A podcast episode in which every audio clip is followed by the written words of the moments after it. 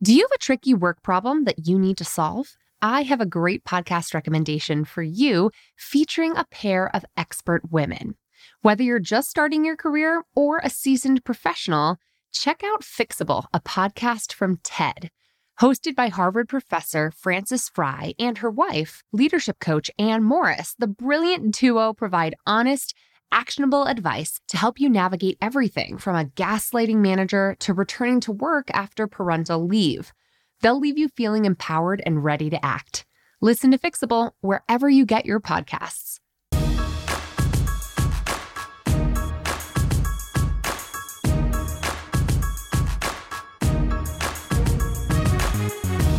Hey, and welcome to the Bossed Up Podcast, episode 385. I'm your host, Emily Aries, the founder and CEO of Bossed Up. And today we're talking through one quick and frankly relatively easy hack for keeping burnout at bay this year. One of the key causes of burnout is a lack of rest. And we could talk all day about getting enough sleep or taking breaks throughout your average day or week, but I want to look at this from the view of an entire year. So as I sit down at the start of this new year, I want to think proactively about what can we all do to keep it simple, but also proactively protect ourselves from burning out this year. I couldn't help but be shocked when I learned that the US Travel Association found that nearly half of Americans left unused vacation days on the table in 2018. That amounted to 768 million unused vacation days, 236 million of which completely disappeared because they were use it or lose it. That is 65 and a half billion with a B dollars worth of unused or totally squandered employee benefits. And that's even if you're lucky enough to have paid vacation days, because America remains one of the only countries in the world where paid vacation days are not a guarantee for workers.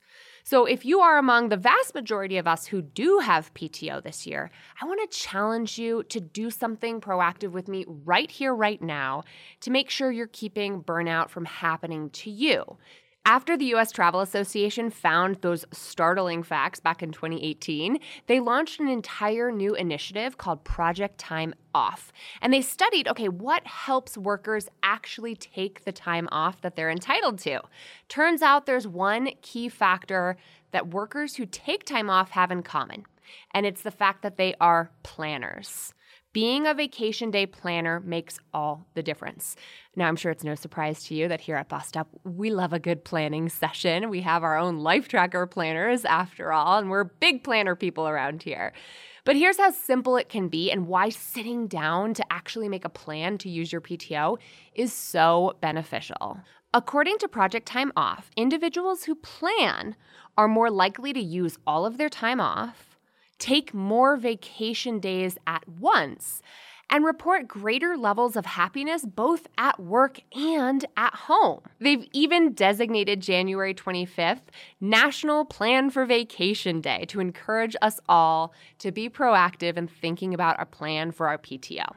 So that's my real challenge for you. And my boss tip for today is to sit down with yourself and your calendar, or your loved ones, your family, your friends, your partner, whoever's involved in thinking through your use of PTO this year, and look at the entire calendar for the year ahead at a glance. First, think about are there any busy seasons you should be mindful of? If you're a CPA, tax season's going to be kind of crazy, so that's something you'll want to think about ahead of time.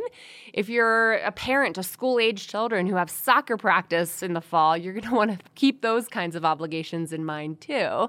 So just be mindful of where you might have busy seasons, whether they're personal or professional, hamper your ability to take time off. Brad, the dad, and I recently, just this past weekend, got away on a little couples retreat we try to make time for every single January.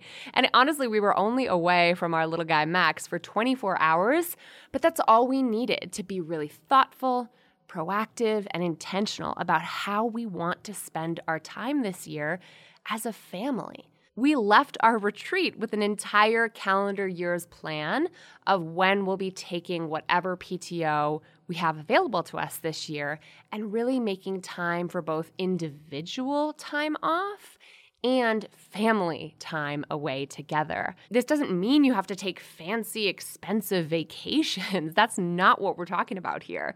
A staycation can be just as important and rejuvenating as getting away on some big trip if that's not accessible to you. The whole point here about being proactive, about looking at the calendar year ahead and putting PTO on the calendar as early in the year as you can is a subtle but critical shift.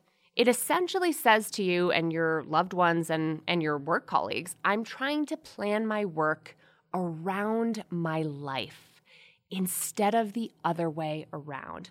By being a proactive planner when it comes to using your PTO, you're building your work life around your actual life instead of building time in for rest and renewal, just squeezing that in wherever your career will allow.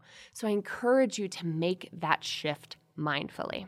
And my final piece of advice here is don't wait too long to take a break. I remember last year I went all the way through June before Brad or I took a single day off from work. It was such a crazy time. I was catching up from maternity leave and being out at the end of the year prior. And I just looked at Brad and said, We can never let six months go by without taking a single day off again. Like that was not okay and that's not sustainable. So don't wait too long. In fact, my bestie Vanessa has a great hack where she says, I aim to take at least one of my PTO days every single quarter. And again, that might be a nice day at home pampering yourself, or Vanessa loves travel. So she's always trying to plan a trip, even if it's just a quick weekend getaway, at least once a quarter. And my best piece of advice is try to take your first PTO day of the year before the end of February. You'd be surprised how exhausting that first quarter of the year can be, especially when you're coming out of the hustle and bustle of the holiday season in December. So, really try not to wait too long to take a break. As counterintuitive as it is, it'll actually make you more focused and productive the rest of the year. And that's the thing about burnout, right? It feels like martyring yourself for the career or the cause or the organization you work for is is a good thing to do, but in fact, it backfires.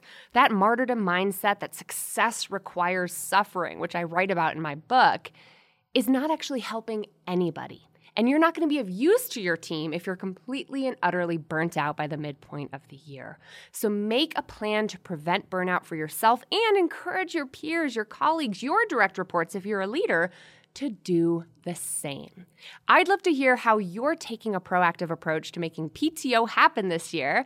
So, as always, I'd love to hear from you after every episode in the Bossed Up Courage community on Facebook or join us in our LinkedIn Bossed Up group where I'm spending a lot more time and energy this year.